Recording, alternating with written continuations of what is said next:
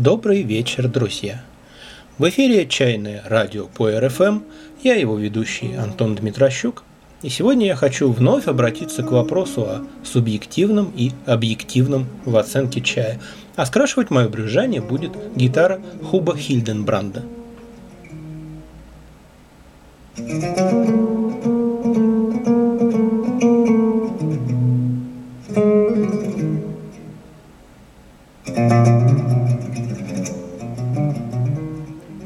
Уже не раз говорил, что с моей точки зрения не только профессионалу чайного дела, но и маломальски вдумчивому любителю стоит уметь разделять личные симпатии и антипатии и объективное качество чая. При этом и с тем, и с другим стоит быть в контакте. Стоит учиться объективной оценке чая, нарабатывать навык верно определять, насколько чай хорош или плох – но стоит учиться и тому, чтобы лучше слышать себя, лучше осознавать те чувства, которые вызывают у вас чай, и причины этих чувств. И еще очень неплохо, когда человек способен находить баланс между объективным и субъективным и понимать, когда важнее первое, а когда второе. Давайте я приведу очень простую, немного грубоватую аналогию. Представьте, что вы член жюри на конкурсе красоты – вы не можете пропустить следующий этап девушку, не вписывающуюся в определенные стандарты, а уж имеющую явные дефекты внешности тем более, даже если она чем-то вам приглянулась.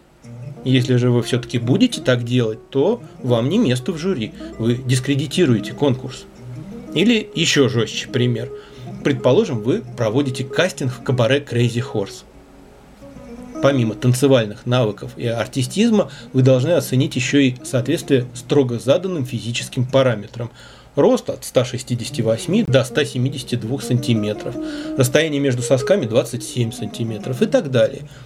При этом никто не говорит, что это абсолютный идеал женской внешности. Нет, это просто формат данного кабаре.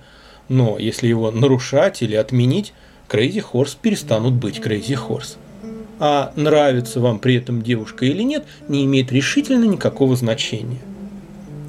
Ну а теперь представьте, что вы сходили на первое свидание с девушкой, с которой познакомились в сети, узнали, что у вас с ней много общего, а после свидания говорите ей, извини, но у нас с тобой ничего не получится, у тебя рост больше 172 сантиметров. Согласитесь, что это бред какой-то. К сожалению, в чайном мире часто можно видеть, как люди смешивают объективное с субъективным или подменяют одно другим. Бывает, что продавец настаивает на том, что его чай хорош, только на том основании, что лично ему этот чай по душе. Бывает, что покупатель выбирает не тот чай, который ему реально больше нравится, а тот, который выше оценен кем-то другим – Бывает и так, что пытаешься указать на объективные, очевидные недостатки какого-либо чая, а в ответ слышишь «ну, это все субъективно», «ну, мало ли, что тебе не понравилось», и «ну, это лишь твое мнение». Вдобавок имеет место путаница в терминах. Часто люди употребляют слова «объективное» и «субъективное» в значениях «точное», «верное» и «далекое от истины», или в значениях «нейтральное» и «взвешенное» и предвзятое и продиктованное эмоциями. Поэтому требуется пояснить, что я имею в виду, когда пользуюсь этими словами. В строгом смысле слова объективными можно назвать только физические характеристики, которые могут быть зарегистрированы инструментально. Берем спектрофотометр и устанавливаем, что настой такого-то чая, приготовленный таким-то образом, пропорции, состав, температура воды, посуда и прочее, имеет максимум поглощения на такой-то длине волны, что соответствует определенному цвету. Вот это совершенно объективно. Возьмет другой человек такой же прибор и воспроизведет эту методику, и он получит точь-в-точь точь такой же результат вне зависимости от того, разбирается этот человек в чае или нет, и нравится ему этот чай или не нравится. Возможно ли в оценке чая объективность в этом смысле слова? Иногда да. Например, можно установить общее содержание полифенолов, так называемой ТКС – танино-катехиновой смеси в сухом готовом чае, и этот показатель будет в какой-то мере коррелировать с качеством сырья, из которого изготовлен этот чай. Но если мы говорим о качественном чае, который призван дарить тонкое наслаждение вкусом, ароматом и так далее, то все, что можно измерить с помощью прибора, имеет к его качеству такое же отношение, как рост и вес актеров к качеству спектакля. О чае можно иметь достоверную информацию. Не всегда, но во многих случаях известно, откуда он, из какого сырья, каковы особенности технологий, каков его возраст и так далее. И эти сведения могут косвенным образом свидетельствовать о высоком либо невысоком уровне качества чая. Например, одно дело настоящий утесный улун из известной локации в утесном районе УИ, из знаменитого уишанского сорта, прошедший полный цикл хунпея. И другое – это чай, сделанный в стиле утесного улуна далеко за пределами утесного района из местного сырья с однократным прогревом. Одно дело высокогорный сяоджун, изготовленный по традиционной технологии с двукратным копчением, внутренним и внешним. И другое – чай из-за пределов УИ, обработанный жидким дымом. Но эта информация не оценка, и ее для оценки недостаточно, хотя она может помочь в оценке позволить сориентироваться, чего ожидать от чая и с какими критериями к нему подходить. Но оценивается чай не потому, откуда он, из чего, кто и как его сделал, а потому, каков конечный результат, каков его внешний вид, цвет настоя, аромат, вкус, послевкусие и так далее. И пока не изобретен автомат, способный проанализировать вкус чая, аромат чая и все прочее, и выдать неоспоримо объективное заключение о его качестве. Оценивать чай приходится людям. А их оценки часто разнятся. Так какое же мнение следует принять за объективное, за наиболее адекватное реальным достоинством и недостатком чая? Мнение большинства? Мнение небольшой группы знатоков? Или мнение какого-то одного наиболее авторитетного эксперта? Для меня объективный подход к оценке качества чая вовсе не означает максимальной точности, безошибочности – Точность – это немного другой вопрос. И тут многое зависит от опыта, уровня квалификации, не в последнюю очередь и от природных способностей. Знаток, скорее всего, оценит чай более-менее верно, а неофит, возможно, попадет в просак. Но любой человек, вне зависимости от его опыта, вполне может подойти к чаю с объективной точки зрения. То есть попробовать определить не нравится, не нравится, а хорош чай или плох. Когда я говорю оценить чай объективно, это означает сосредоточиться на том, что в чае реально присутствует или отсутствует, на физическом уровне, а не на своем личном удовольствии или неудовольствии. Оценить чай объективно, в моем понимании, это значит взаимодействовать с чаем не как личность, имеющая те или иные вкусы и пристрастия и желающая приятных ощущений, а как инструмент, задача которого выявить и измерить достоинства и недостатки чая, проверить его на соответствие определенным критериям и стандартам, если таковые имеются, или просто общепринятым чайным ценностям, и суммировать все это в итоговом заключении. То есть берем чай и смотрим, каков его внешний вид и соответствует ли он тому, каким должен быть данный сорт, а не нравится он нам или нет. Допустим, мы видим длинные почки. Это объективный факт. Но надо знать, хорошо ли это. Должно ли так быть? Ценятся ли длинные почки у данного сорта? Или, может, ценятся короткие почки, а эти чересчур длинны? Допустим, мы видим, что листья имеют не одинаковый размер. Это плохо? Во многих случаях да. Но, например, для классического Дженшань Сяоджуна это совершенно нормальная ситуация, поскольку сырье для него собирается с кустов дикоросов, у которых разные листья. То же самое с цветом настоя, ароматом, вкусом. Во-первых, определяем, что мы ощущаем, а во-вторых, плюс это или минус для данного чая. Соответствует ли это стандарту или нет, является ценным качеством или дефектом. Должен ли красный чай иметь равномерно темные листы, насыщенный цвет настоя? Часто да, но тот же классический сяоджун из крупного зрелого листа может иметь светлые зоны на листьях, а цвет настоя у него должен быть светлым, ближе к желтому, чем к красному. А если он имеет глубокий, насыщенный красный цвет настоя, то это плохо, это неправильно. Должен ли молодой шенпуэр иметь горький вкус? Слишком горький, без возвращающейся сладости, как правило, нет, не должен – но небольшая характерная горчинка у буланшанского шена может и должна быть, и странно, если ее нет. А вот если заметно горьким будет шен из сигуй, то это нехорошо. и так далее. Как видите, речь при этом вообще не идет о том, нравится или нет, приятно или нет. Речь о совершенно других вещах. Вот, например, как устроены китайские конкурсы дегустаторов. Есть такой формат.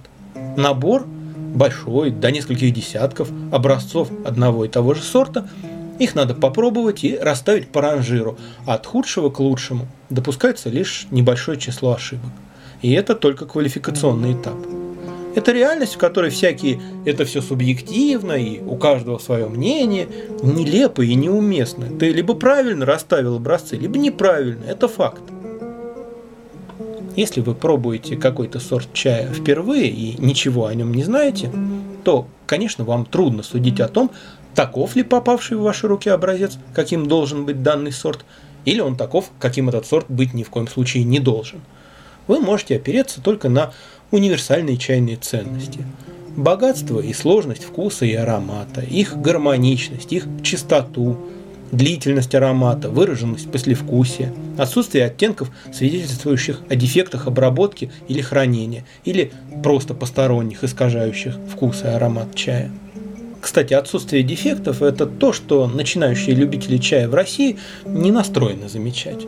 Они часто сосредотачиваются на том, что в чае есть, а не на том, чего в чае нет. И если они заметили в чае много разных оттенков, то считают, что это хорошо, потому что чай подарил им много впечатлений. А если вкус настолько сдержанный и чистый, что о нем и поговорить-то не получится, им кажется, что это плохо, что они чего-то недополучили. Тогда как для опытного и толкового китайского любителя чая, скорее всего, все будет ровно наоборот – и я замечаю, что год от года все больше ценю и на первое место ставлю не какие-то необычные яркие ощущения, а отсутствие тех ощущений, которых быть не должно. И если меня спросить, что хорошего или что такого особенного в дорогом Сихулунзине или дорогом Лао Цуншусяне, я вполне вероятно скажу, да нет в них ничего особенного, просто в них нет ничего неправильного, ничего лишнего – а в экземплярах классом пониже, к сожалению, есть. А эти просто нормальные Сиху Лунзин и Лао Цун Шусянь, какими они и должны быть.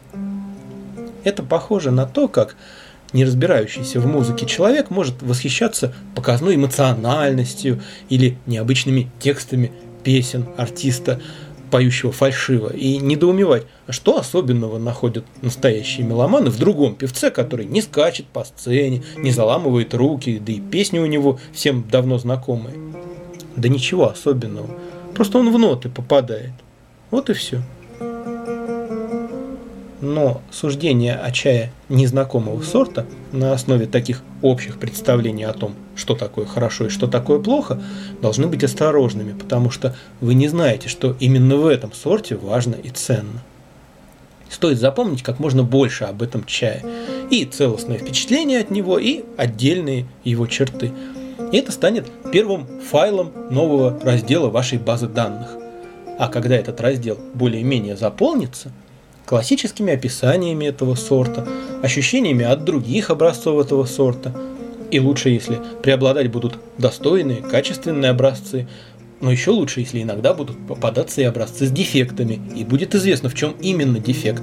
Так вы научитесь их различать. И так далее. И когда таких файлов наберется десяток другой, вы, опираясь на них, сможете судить о чае этого сорта с объективных позиций. Конечно же, человек – инструмент не безупречный. Он может что-то не заметить, что-то неправильно интерпретировать, сделать ошибочные выводы. Но это не значит, что нечего и пытаться.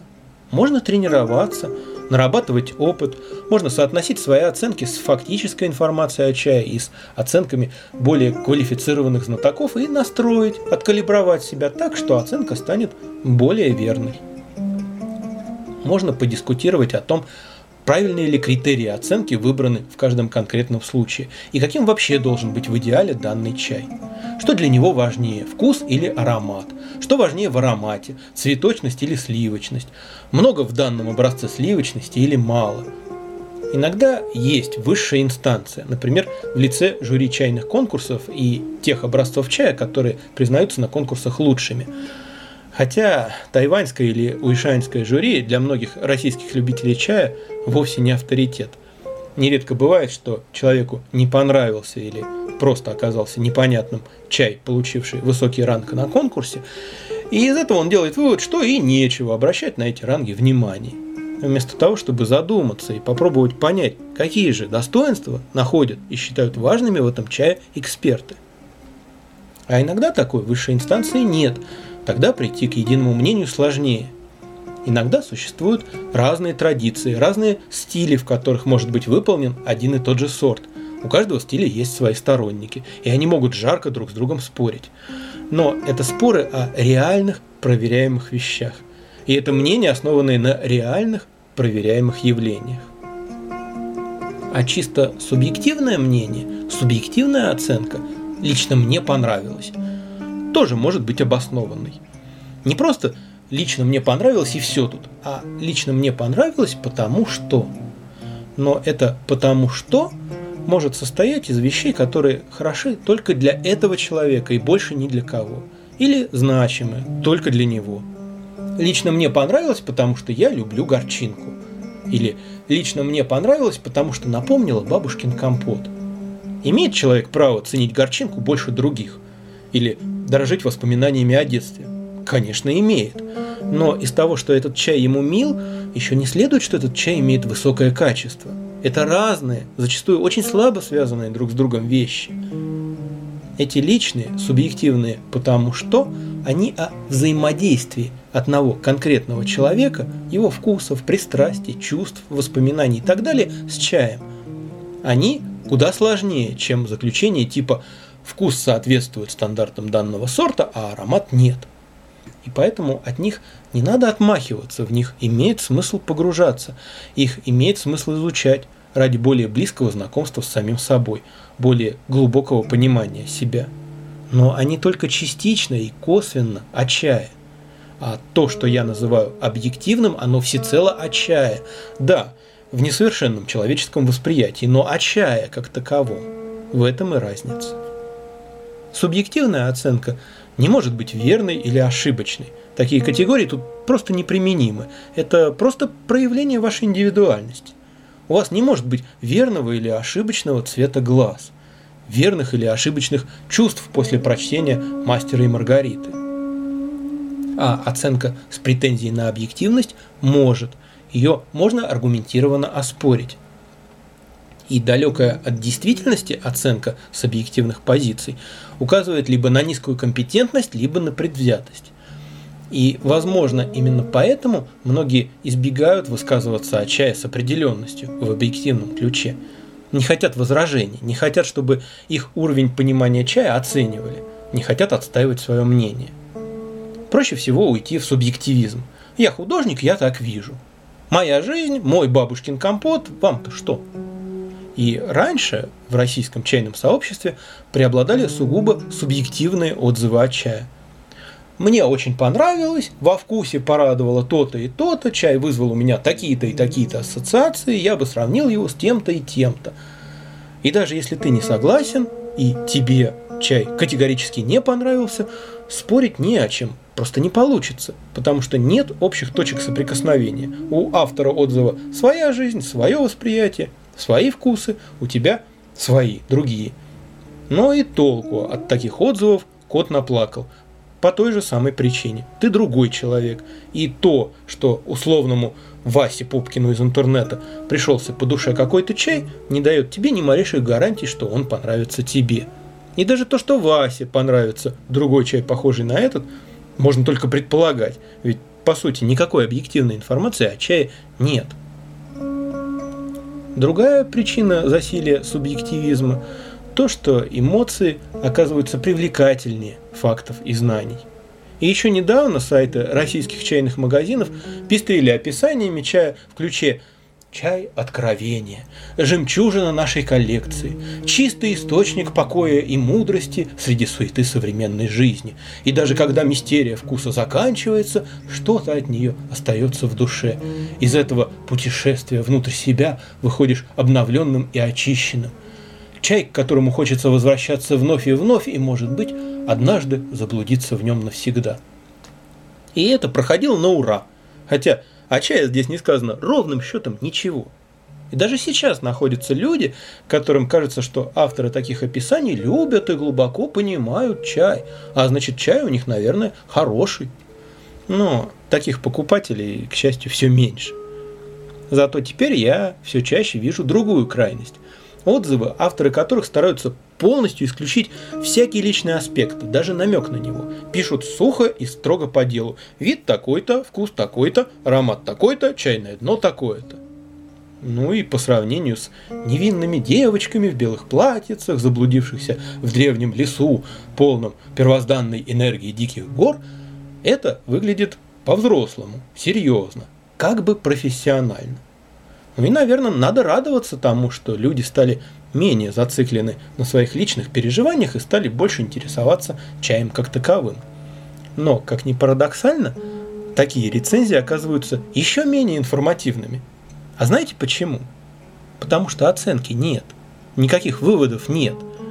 Аромат с дымком, вкус сладкий и терпкий, цитрусовое послевкусие, плотная фактура. И все. Нет даже никаких оценочных эпитетов. Допустим, сбалансированный или гармоничный – это уже оценка. Поэтому авторы обходятся и без них. Говорят лишь о том, какие оттенки вкуса присутствуют. И не знаю, как для кого, а для меня ценность таких рецензий близка к нулю – Котлеты имеют овальную форму, цвет коричневый, вкус и аромат жареного мяса. Не придерешься. Но что мне с этого? Зачем мне это читать? Зачем это писать? Зачем вообще было пробовать котлету, если ничего кроме этого ты в итоге сказать не можешь? Ведь написать такое можно и в глаза котлеты не видав, и вряд ли ошибешься. У Олди есть прекрасная фраза об этом. Неплохое достижение пальцем в небо. И пальцу приятно, и небу без разницы. Мне могут возразить, что и описание чая в моей чайной карте в последнее время чем-то похоже на такие отзывы. Там чаще всего написано о происхождении и сырье, указаны особенности обработки, дана краткая характеристика внешнего вида, аромата, вкуса, послевкусия, причем не все по шаблону, а выборочно, только самое примечательное, и больше может ничего и не быть. Но, друзья, описание чая на сайте продавца и рецензия на чай – это совершенно разные вещи – разные жанры, так сказать, и задачи у них разные. Описание содержит лишь минимум информации, достаточный, чтобы сориентироваться при выборе, а может даже и для этого недостаточный. И если по его прочтению остается впечатление типа «непонятно, надо пробовать», вот и прекрасно. Лучше, когда покупатели оценивают чай самостоятельно, без опоры на слова продавца. То, что чай прошел мой отбор и оказался на моей полке – само по себе свидетельствует о том, что выраженных недостатков и дефектов в нем нет. Если чай неоднозначен, то обычно я указываю в описании его плюсы и минусы, чтобы пояснить, чем обусловлен выбор, благодаря чему чай заслужил место в моей чайной карте. Да и то, к какому функциональному классу я бы его отнес, простой повседневный чай, середнячок или что-то большее – обычно в описании содержится. И это и есть оценка его уровня качества в самых общих чертах. Это подсказывает, с какой меркой к нему лучше подойти. А дать чаю более детальную оценку, решить, насколько он удачен для своей лиги, это, пожалуйста, сами-сами. Или можно взять китайские описания чая. Они могут выглядеть очень скупо. Например, классическое описание утесного чая – Чайный настой плотный и нежный, аромат чистый, правильный и глубокий, сладкое послевкусие быстро проявляется, вкус чая сохраняется долго. Но заметьте, даже в таком предельно кратком описании не избегают относительных терминов. Правильный, быстро, долго. И это только самые общие черты, которые должны присутствовать в любом янча. А в рецензии на конкретный образец чай был бы описан либо подробнее, с указанием его отличительных черт, либо, по крайней мере, так, чтобы было ясно, насколько он близок к правильному образу данного сорта. А в рецензии важна точность, но важно мнение рецензента, его заключение об особенностях чая и о его качестве. И, кстати сказать, я никак не могу привыкнуть к этим странным порядкам российского чайного мира, в котором продавцы чая сами пишут рецензии на свой чай и щедро изливают на читателей свои эмоции по его поводу – да еще и не у себя на сайтах или в блогах, а в общем публичном медиапространстве, и при этом без пометок на правах рекламы. И ладно бы, хоть один недостаток в нем нашли. Нет, всегда сплошные восторги. Невозможно себе представить, чтобы на форуме любителей, ну скажем, трубочного табака, где они обсуждают разные марки, вдруг появился владелец табачного магазина и начал общаться с ними на равных. Всем понятно, что это совершенно неуместно. Да и вообще не очень пристойно хвалить собственный товар. Гораздо лучше, если о нем положительно отзовутся покупатели или независимые эксперты, отвечающие за свои слова репутации. Но в чайном мире это почему-то стало нормой. А что такого? Мы же в первую очередь любители чая, а потом уже продавцы. Так почему бы не высказаться? Очень удобно. Такие отзывы отлично служат продвижению чая, воспринимаются при этом как что-то искреннее. А если кто-то не согласен с их содержанием, так это же просто частное мнение, имею на него право, взятки гладкие.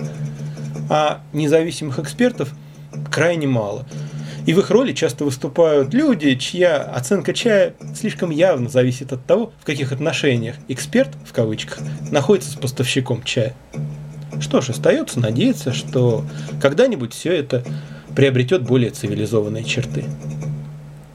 В общем, получается, что максимально информативным и полезным оказывается сочетание объективности и субъективности. Описание с упором на реально наблюдаемые явления – а не на личные переживания, но с оценкой, пусть спорной, но определенной, на основании, опять-таки, объективных свойств чая. И, может быть, с ремаркой о чем-то личном. Чай хорош, но не мое. Или чаек не бог весь что, но лично мне запал в душу. Трудность состоит в том, что нет общей лексики и нет общих шкал оценки вкуса. Одно и то же ощущение – один человек назовет насыщенностью, другой плотностью, третий глубиной. И наоборот, одно и то же слово разные люди понимают совершенно по-разному. Недавно я проводил опрос о том, как люди понимают слово «питкость». Частое словечко в описаниях чая.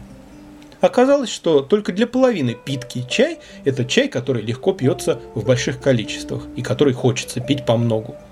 Еще четверть считает, что питкий чай – это чай, устойчивый к завариванию проливами, долгоиграющий. Чай, чаепитие с которым может быть продолжительным. Некоторые называют так просто вкусный, приятный, доставляющий удовольствие чай. Были и какие-то фантастические версии, и не так уж мало людей вообще не понимают, что это значит. И если разночтение и недостаточное взаимопонимание возникает по каждой отдельной характеристике, то неудивительно, что и к согласию по итоговой оценке чая прийти трудно. И в какой форме ее выразить? Хорошо или плохо, но по какой мерке? Насколько хорошо и насколько плохо?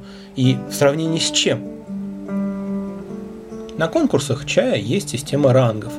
Цветки сливы, дипломы разных степеней, титул чаван, владыка чая или чайный князь.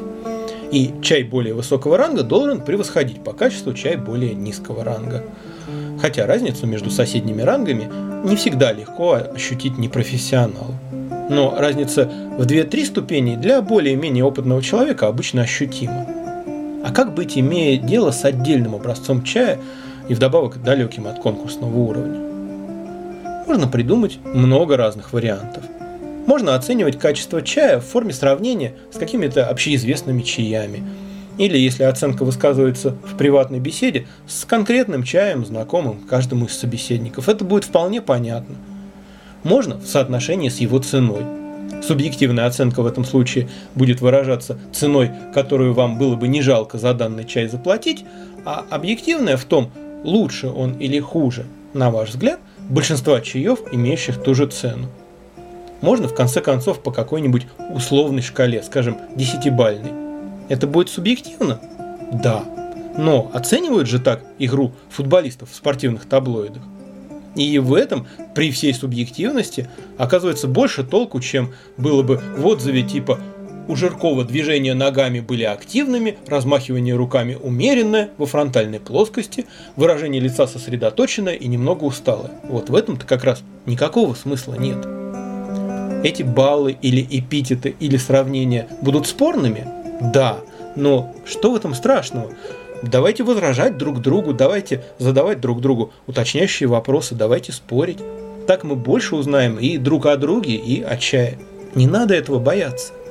Давайте совершать ошибки, признавать их, анализировать их, учиться на них. Это нормальный, естественный процесс, и это важный процесс.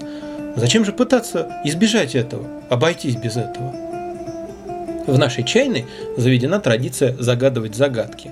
То есть давать гостям или иногородним покупателям немного чая на пробу без названия, без каких-либо описаний, для того, чтобы выработать привычку оценивать чай непредвзято, руководствуясь только своими глазами, носом и языком. Иногда мы просим попробовать определить, что это за чай. Иногда, насколько он хорош. Иногда, в чем его особенность. Иногда интерес представляет чисто субъективное отношение, по душе или нет. Но мы понимаем, что и в этом случае одариваемые сравнивают свою оценку чая, данную вслепую, с разгадкой, которую они получают потом. И радуются, если она близка к действительности. И огорчаются, если сильно промахнулись. И это вполне естественно. Но цель-то не в том, чтобы похвалить правильно угадал, ай, молодца, или поругать, ай-яй-яй, в молоко, стыдобушка.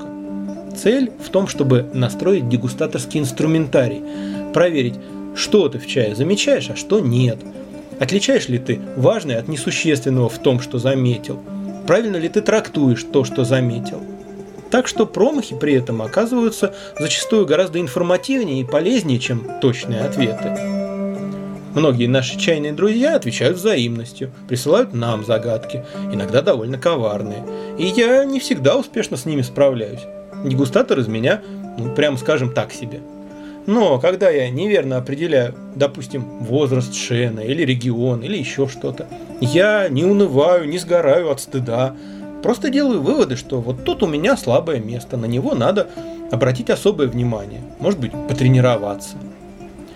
Впрочем, в опасениях, которыми пропитаны многие описания чая, выскажусь, а мое мнение оспорят или поднимут насмех, лучше воздержусь от оценки, не скажу ничего конкретного. В этом я вижу и положительный симптом.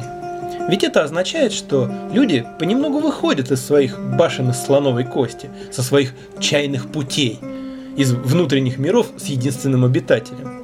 Выходят в объективную реальность, населенную другими, непохожими, несогласными. И в этом общем пространстве надо как-то выстраивать отношения – надо как-то договариваться. Да, это часто будет неприятно, болезненно, обидно. Ничего, потом все наладится, вот увидите. Да если и не наладится, ну куда деваться-то? Путь, на котором возможно развитие, ведет через это общее пространство.